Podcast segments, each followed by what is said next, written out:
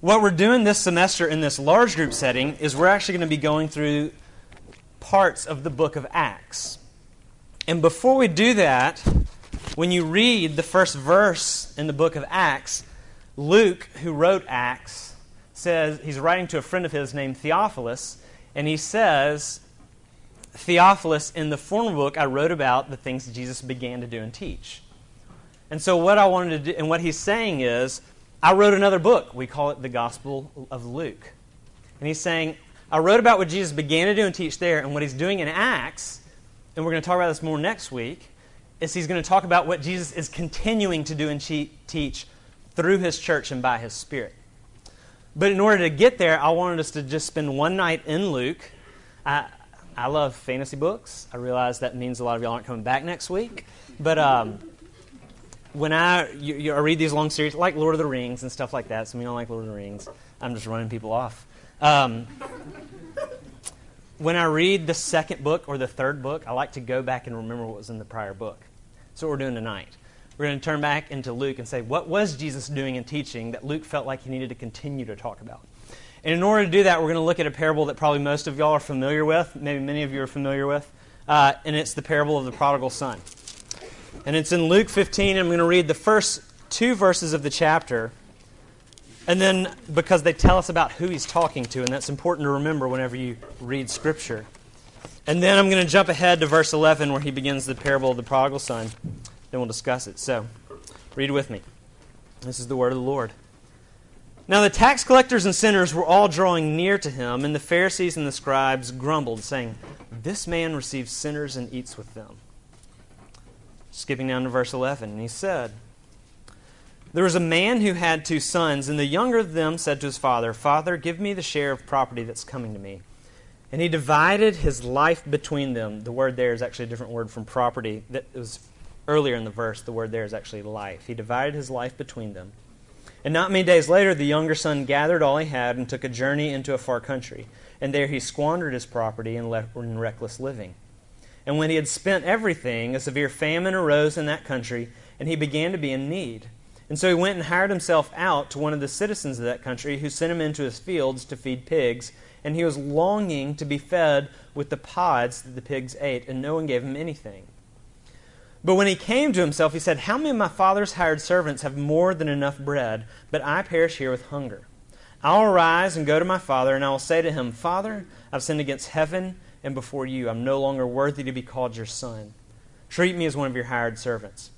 And so he rose and he came to his father, but while he was still a long way off, his father saw him and felt compassion and ran and embraced him and kissed him. And the son said to him, Father, I've sinned against heaven and before you. I'm no longer worthy to be called your son. But the father said to his servants, Bring quickly the best robe, put it on him. Put a ring on his hand and shoes on his feet, and bring the fattened calf and kill it. Let us eat and celebrate. For this my son was dead and is alive again. He was lost and is found. And they began to celebrate. Now his older son was in the field, and as he came and drew near to the house, he heard music and dancing. And he called one of the servants and asked what these things meant.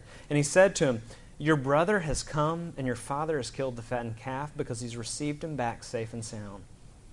But he was angry, and he refused to go in, and his father came out and entreated him. And he answered his father, Look, these many years I've served you. I've never disobeyed your command, yet you've never given me a young goat that I might celebrate with my friends. But when this son of yours came, who's devoured your property with prostitutes, you killed the fattened calf for him. And he said to him, Son, you're always with me. All that is mine is yours. It was fitting to celebrate and be glad, for this your brother was dead and is alive. He was lost and is found. The grass withers and the flowers fade, but the word of God stands forever. Let's pray. Lord, thank you for your word. Thank you for the stories that Jesus told. And then, even though this is a story we've heard before, uh, Lord, we pray that your Holy Spirit would attend to it, that you would teach us, that you would work change in our hearts. Dear God, we need you to be with us. We need you to work.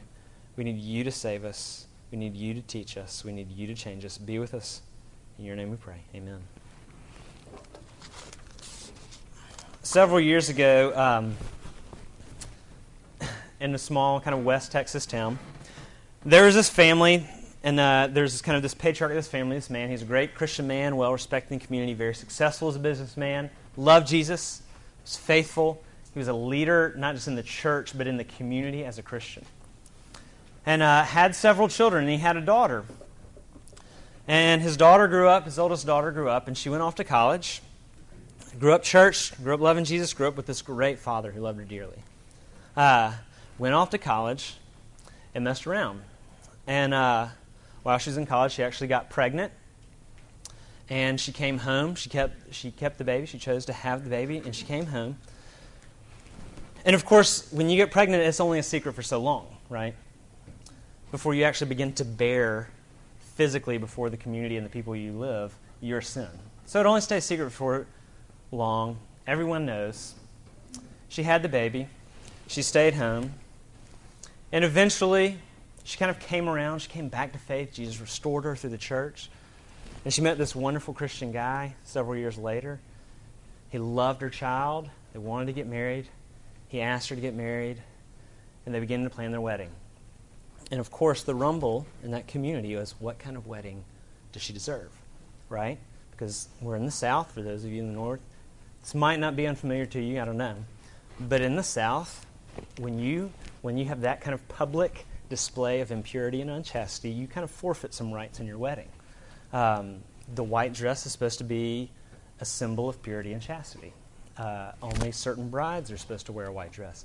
Even the kind of elaborateness and the expense of the reception and the wedding are relegated toward girls uh, who've deserved that by keeping themselves pure.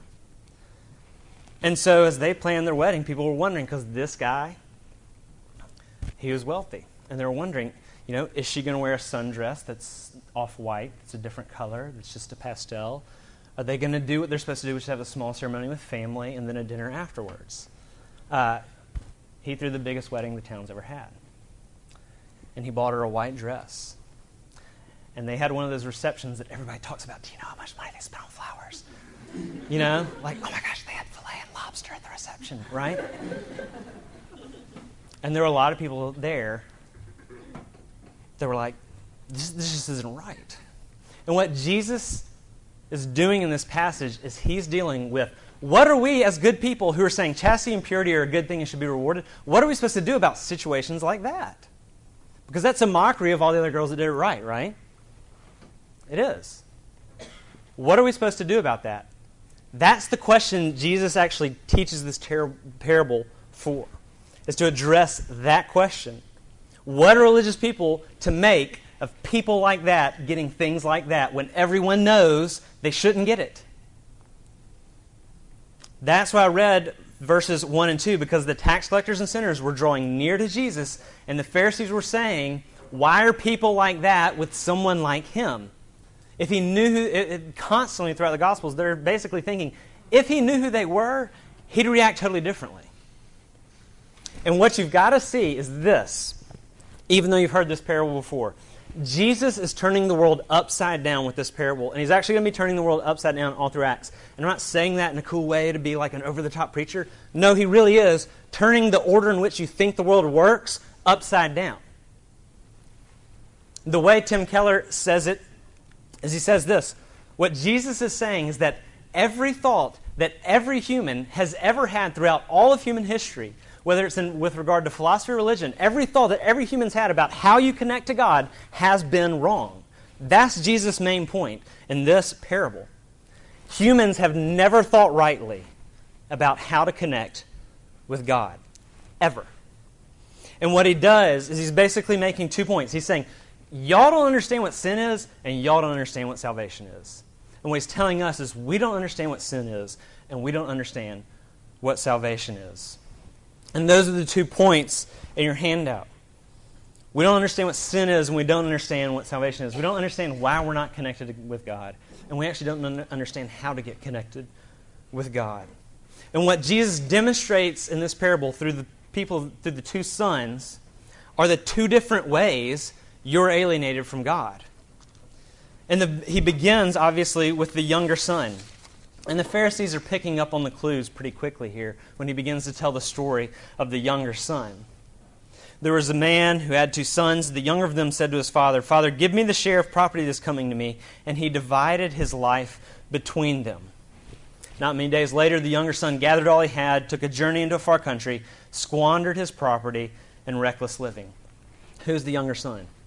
He's the prostitutes and the tax collectors that Jesus is hanging out with. Right? We're picking up on the details here. We're picking up on who's represented in these characters. Now, what is it that the younger son does? Here's the younger son's sin. It's, "Father, I don't want you, I want your stuff.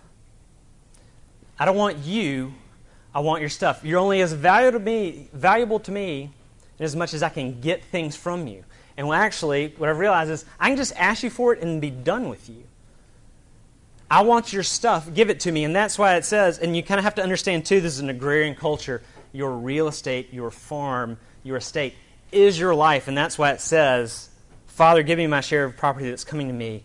And the father divided his life between them. Your identity is wrapped up into what you've made of yourself in terms of property ownership and things like that. And the father's the father's cutting his estate. And what you also have to understand here too is that the word in verse thirteen, "not many days later," is actually a very important detail, because when you cut up real estate and then you sell it quickly, you sell it cheap. Right?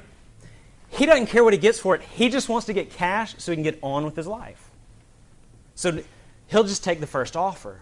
He wanted to get out there soon. The "not many days later" is crucial.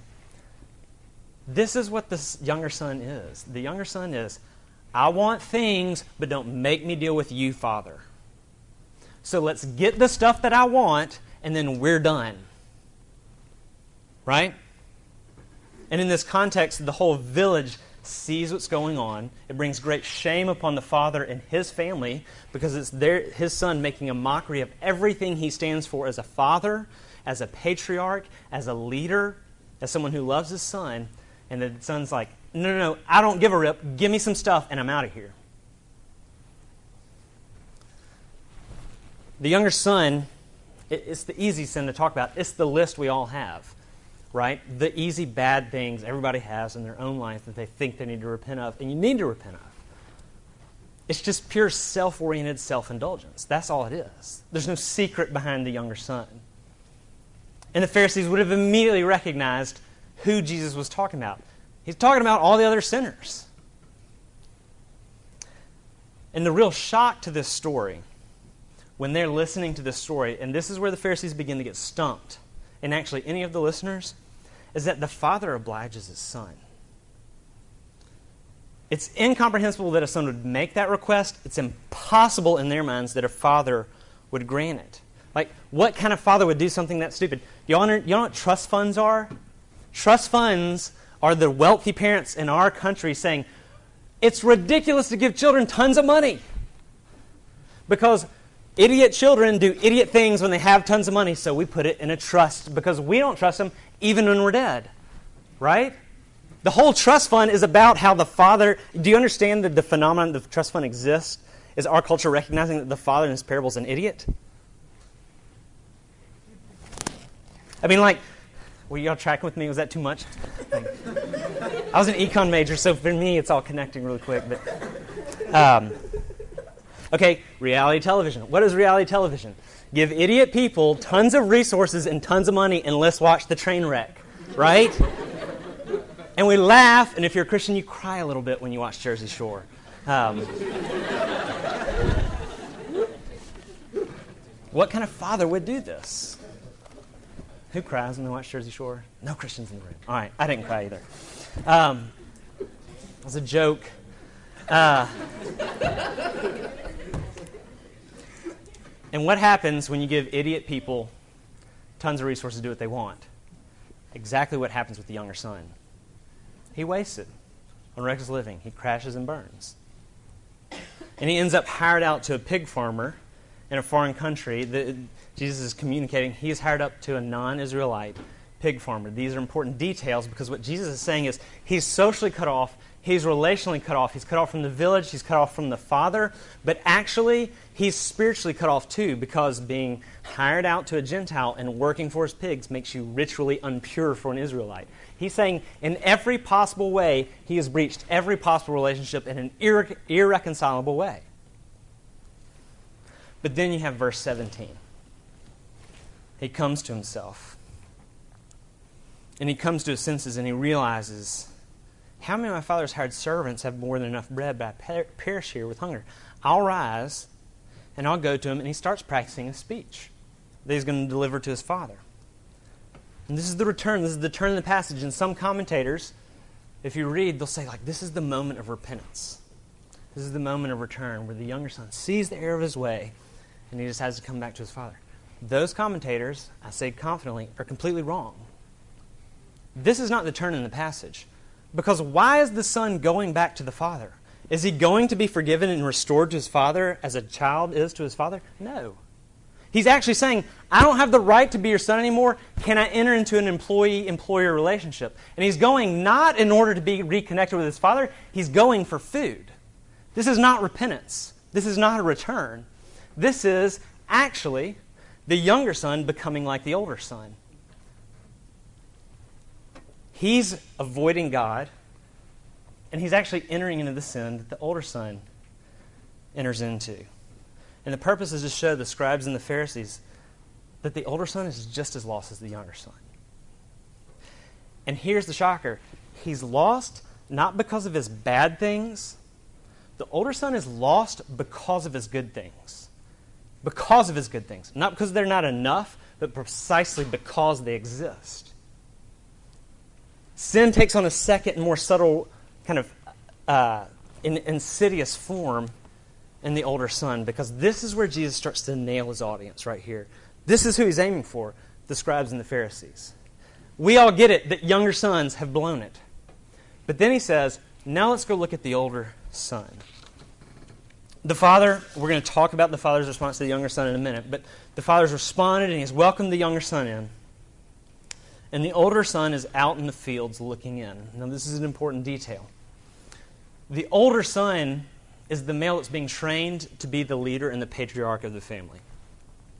What that meant is one of his primary responsibilities is that he always co-hosted with his father. When a father has a party, the oldest son stands beside him and greets the guests, takes care of the guests, looks to the guests.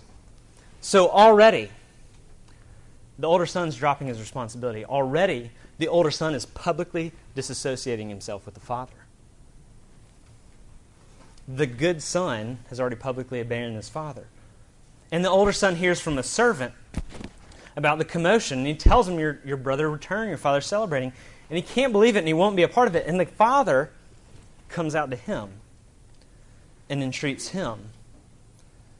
And hear what the older son has to say.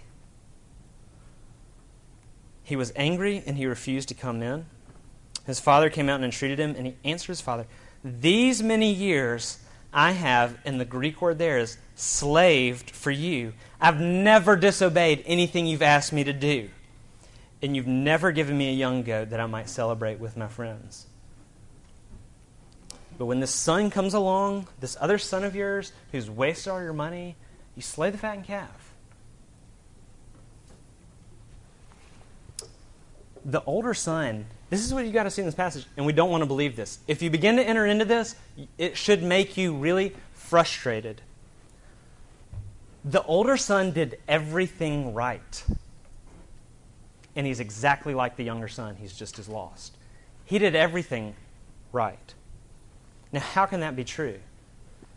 It's because everything he did right, he did for himself. And not for the father. He did everything right, not for the father, not in honor of the father, not of respect or love for the father.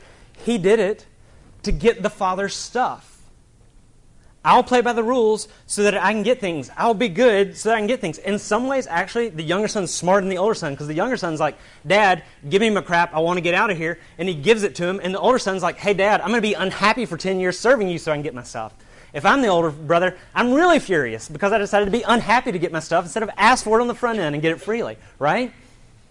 I mean, that's the position he's in. I worked for this for ten years. You just gave it to him? And now we're going to slay the fattened calf, right? The problem's not that he didn't do enough good things.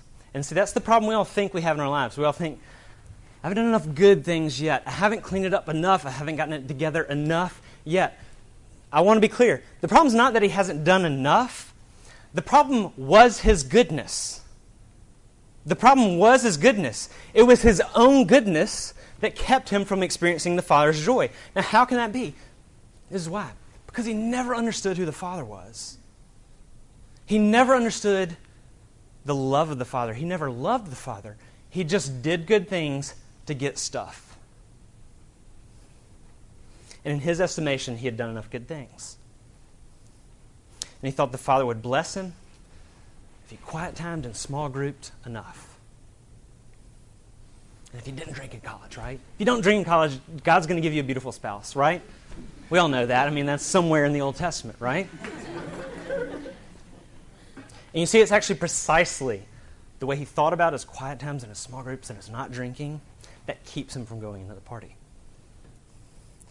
Because it keeps him from seeing that the Father's love is free. And Jesus is making a point that should offend every good person. Your goodness doesn't get you in. Your goodness doesn't get you a spouse, and it doesn't get you a G P A or a job. And it doesn't get the Father's smile on you. And your belief that your goodness will get you things is going to be the thing that keeps you out. If you believe in a Christianity where your goodness gets you things from God, then you believe in a Christianity where boasting is totally legitimate because you did it and other people didn't. And you got stuff because you did it right, right? If you believe in a Christianity where goodness gets you things and badness disqualifies you from things, then you believe in a Christianity in which there's deep cause for fear and insecurity. Because even though you're on the uptick right now, you've done a lot of good things, you could blow it tomorrow. So live in fear and insecurity. If you believe your goodness gets you things and your badness disqualifies you for things, then you believe in a Christianity that's hopeless for some people because they've dug in a hole that's too deep. Because you believe in a Christianity in which God doesn't save, you save. And you see, this is in all of us. And if you're wondering if it's in you, this is how you begin to see that older brother mentality in our hearts. We see it in the way we think about other people. That's how the older brother gets revealed. Is by refusing to be a part of the Father's party because idiots are in there. And people who've done horrible things are in there. And people who voted Democrat, right, are in there.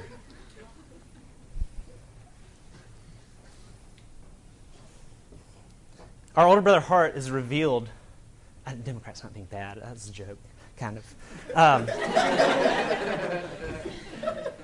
your older brother heart's revealed in the way you think about idiots who've made stupid decisions, right? In the way you think about Greeks or the way Greeks think about independence, right? And it is in the way Democrats think about Republicans and Republicans think about Democrats, okay? Every person that has a show on Fox News is an older brother. Like, I'm safe with that. Like, I'm willing to say that publicly, okay?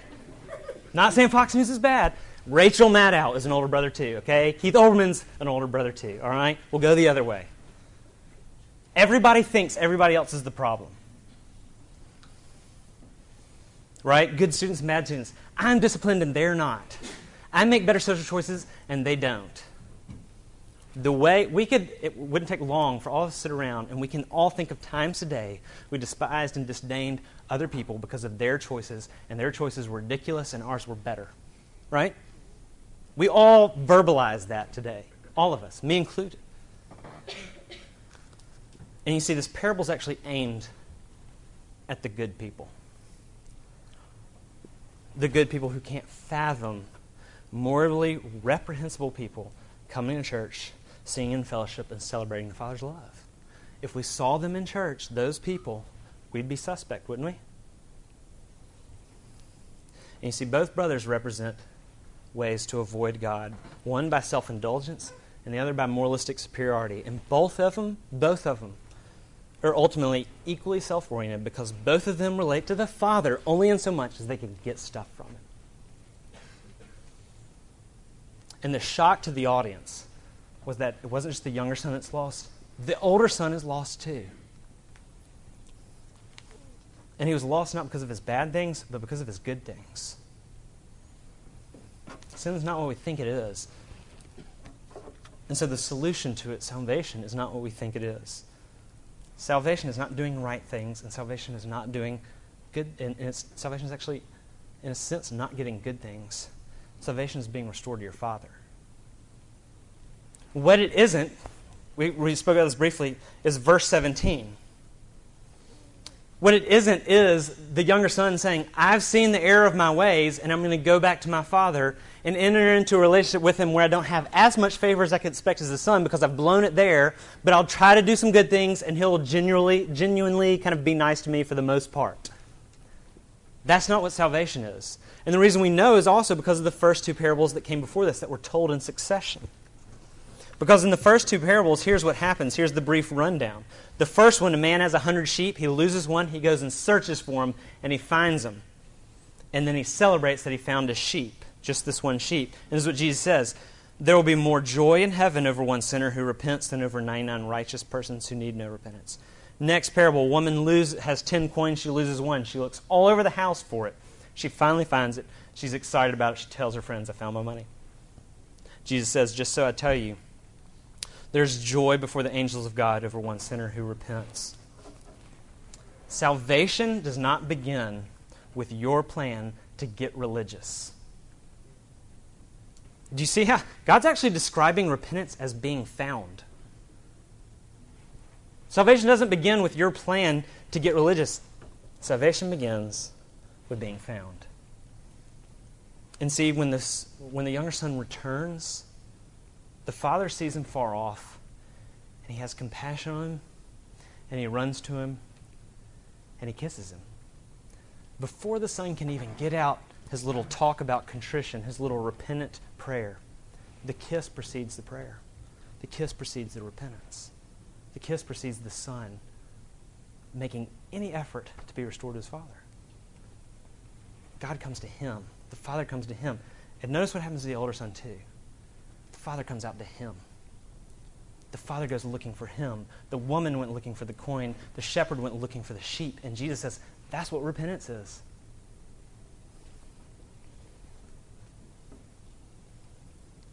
He initiates. He pursues. Jesus came down in this world, and he comes to us now through his word. And not because of any merit or any plan or any willpower to turn yourself around, but simply because he chooses to have compassion. And do you see that when your salvation is based on his character and his pursuit and his plan and his joy and his kiss and not yours, then all of a sudden your salvation is sweeter and more secure because it's just based on him loving you. Salvation is being found. Salvation is being covered. What does the father do with the younger son? He starts, the younger son starts his lame speech that we've all prayed before. I'm going to turn it around and let's just be on good terms now, God, and all that kind of stuff. Do you notice the father cuts off the speech and he's not even listening? He gets halfway through his speech and the father's not even paying attention. The father said to his servants, he's not even listening to the son. The father immediately just says to his servants, bring quickly the best robe, put it on him, put a ring on his hand, and put shoes on his feet. Bring quickly the best robe. What Jesus is alluding to right here is Isaiah sixty-one. I will greatly rejoice in the Lord. He shall exult in my God. I, I sh- my soul shall exult in my God. For he has clothed me with the garments of salvation. He's covered me with a robe of righteousness. The Father's putting his clothes on the Son to make him acceptable for the party. That's what makes him acceptable for the party. Not the Son's plan to return. It's the Father's robe. He clothes them with his best. And then he puts a ring on his finger. And this is significant because the ring, when he's referring to that, is the signet ring of the household. And what that signet ring functions as is essentially a debit card that gives him access to all of the resources in the household. Because what the ring says is, see this ring? That means I have access to everything in the house that this signet represents. The father is saying, all that I have is yours. He's restored trust to him. He's restored trust to him when the best the son's brought so far is a lame act of not real repentance. And he says, I'm giving you my best robe, and I'm giving you my household. And he puts sandals on his feet. And the household at that time, the servants went barefoot, and the members of the household, the sons and the daughters, wore sandals. He's saying, this isn't an employer-employee relationship. This is not a slave-master relationship. I'm not doing what you thought I was doing. You're my son again. And you're welcome here. And we're restored. Salvation is being found. It's being covered by the Father. And then it's being celebrated. He kills the fattened calf. Meat in this time, you didn't have it every meal. It was expensive. It was costly. Again, look at the older son. I've labored for years, and I'll take a goat for years of labor. So a fattened calf, we can safely say, is significantly more than what several years of labor would have warranted. This is the Father's biggest party. The entire village is in attendance when you're killing an animal this big. This was a delicacy. This was the big wedding in the community where everyone whispers about how much it cost because this is the most expensive one that's happened. This is the Father saying, I'm bringing out my best for you for this reason, to celebrate you. Salvation is God celebrating you. God dancing over you. Zephaniah in Zephaniah three seventeen says, God will rejoice over you with gladness. He'll quiet you with this love, and he will dance over you with loud singing. Do you see that the earlier parables go in hand in hand? The purpose of the parables is actually to show how much celebration God has over you. Over you. He, the Creator King celebrates you. We're sitting here trying to worship, not doing a really good job, trying to feel it and getting confused by all the words in the R U F songs because there's so many syllables in them and all that kind of stuff. We're just, we suck at worship. We suck at celebrating Him, even in our best. He loves it and He celebrates you. Because even your lame attempts at worship, they don't sway Him. He celebrates you. Salvation is it's getting found, it's getting covered, it's being celebrated, and it's being restored. Because salvation, it's not a religious transaction. It's not an internal or an external incantation where you get your you're not going to get screwed when you die card from God. That's not what it is.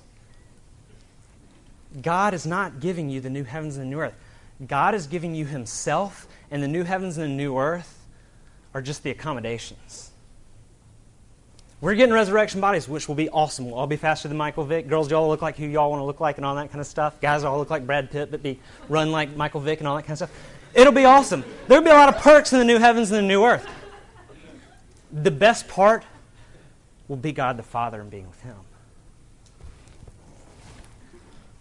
Because what happens is salvation is not just getting your get-out-of-hell-free card. It's getting the Father. And it's actually what we all long for in all of our relationships that feel like we get sometimes, but it's always fleeting. It's just wholeness, and it's acceptance. And it's a Father that looks at you and holds you and says, well done, and says, I've always loved you. A Father to cover you and to say that all that I have is yours. And a Father that celebrates you. It's not a system. Christianity is not a system. It's a restoration, and it's a person. Jesus is turning the world upside down because the world says, this is what your G P A is going to say for the next four years. It has for last year's. You're valued according to what you do. Y'all are getting evaluated. I'm getting evaluated all the time according to what you do. This is the primary mindset of how humans are evaluated in this world. It's according to what you do. You're evaluated according to your performance. Are you conservative enough, liberal enough, moral enough, hardworking enough, chaste enough, disciplined enough, pure enough, free enough? Have you volunteered enough? The world and our flesh is constantly saying what makes or breaks you as a person is your performance in your professional, in your academic, in your spiritual, in your relational, and in your moral sphere, right? Jesus is saying, you're valued just because I chose to value you. Here's a question. What's the delight of your salvation? Is it the stuff you get out of it, or is it the Father you get restored to? Is He the prize of your salvation, or is it the things that you should expect to get? Right? Because there's a good chance, because our Father is so loving, that if we begin to mistake the gifts for the gift giver and begin, begin to get consumed by and oriented towards and fall in love with the gifts, and they cloud our vision of the gift giver, of the Father who loves us and has given so much, out of His love, He'll take those gifts away because He wants you to see Him, and He wants you to see His smile. He wants you to see you, he wants you to hear about his celebration for you.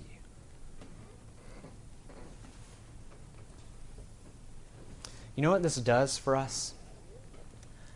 If, if you're hearing this, this lets your shoulders rest. Your shoulders drop a little bit when you hear this message.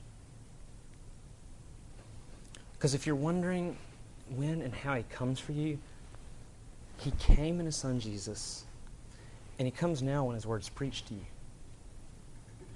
Which means that now his arms are held open. And he's calling you to rest in him. And the first act of rest is song. I'm glad y'all had R U F, and I want to tell you what R U F's not going to do for you. We're not in the business of helping you live a moral life in college. The goal is to get you to know and experience and rest and rejoice in and return and reflect the love of Jesus. We're not trying to make a bunch of moral Christian bubble inhabitants. If we're doing that, we're failing, we're shutting the ministry down. We're trying to get you to see that the Father invites you back into a restored relationship.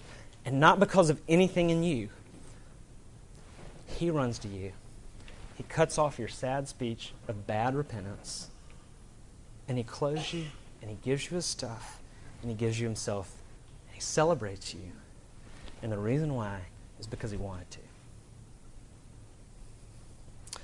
When the real gospel's proclaimed, when the Father's free and inviting and celebratory love is offered, then that's going to make the older brother in us nervous, right?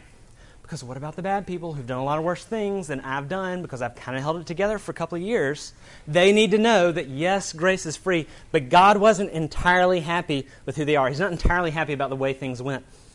You haven't heard the parable.